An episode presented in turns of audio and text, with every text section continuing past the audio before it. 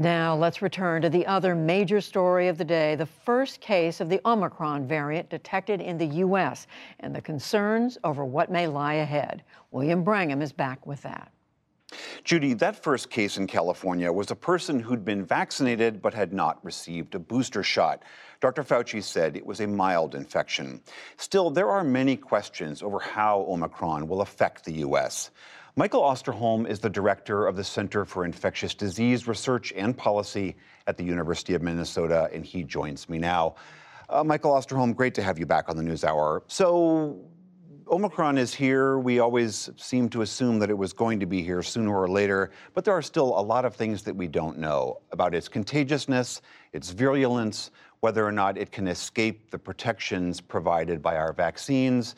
Uh, among those questions, do those three stand out in equal importance to you?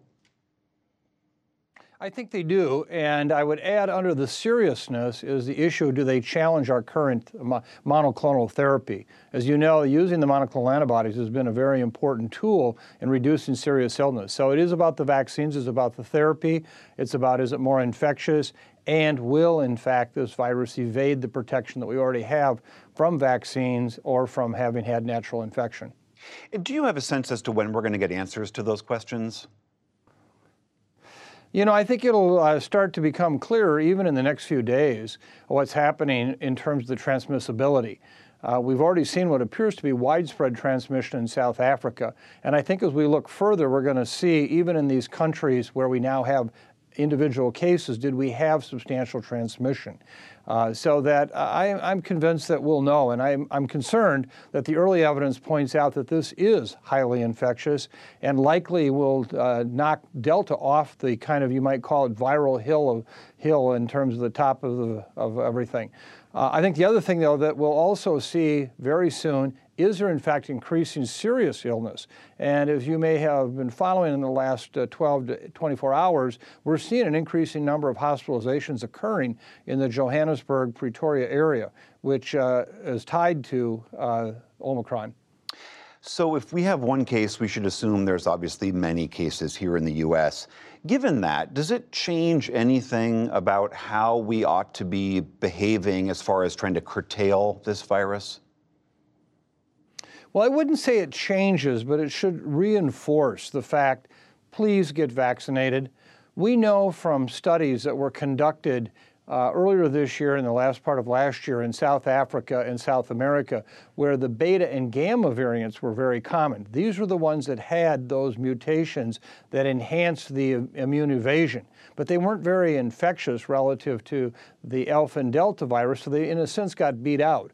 When we did those vaccine studies, we found that, in fact, the uh, level of protection to prevent infection was very low. It did not prevent infection very well at all. But what it did do is it actually prevented serious illness, hospitalizations, and deaths.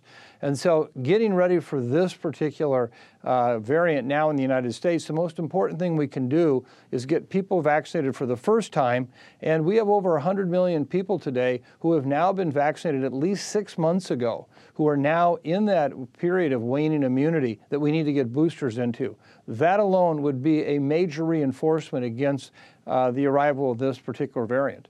On that booster question, we know that all three of the major vaccine manufacturers here say that they are researching potential Omicron specific boosters.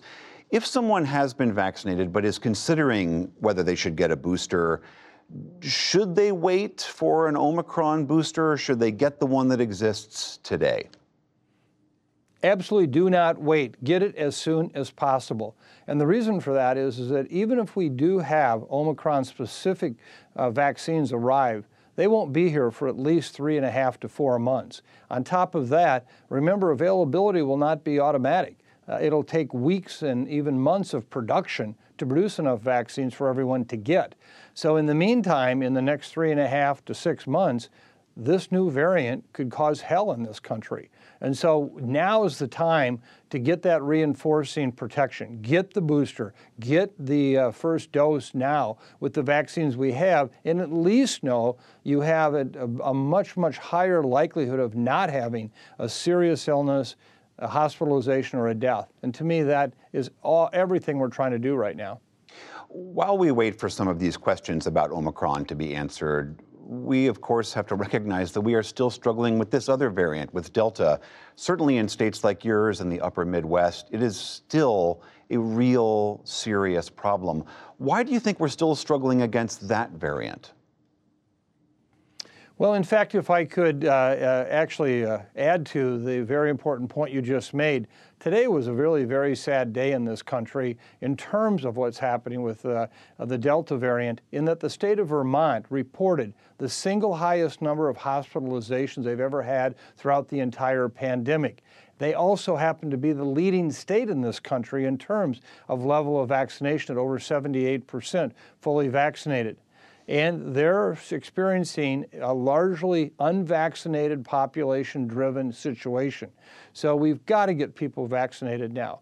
Uh, why we're seeing these surges from the Four Corners area up through the Central Plains into Minnesota across northern the northern United States is just unclear to us. Why do surges start? Why do they stop? Why did the one start in the south in the middle of this past summer and then suddenly end? We don't know. What we do know is that the height of the surge, the impact it has, can be tremendously uh, um, minimized if we get people vaccinated. Michael Osterholm, the director of CIDRAP, always good to see you. Thank you very much. Thank you. Good to see you. Bye.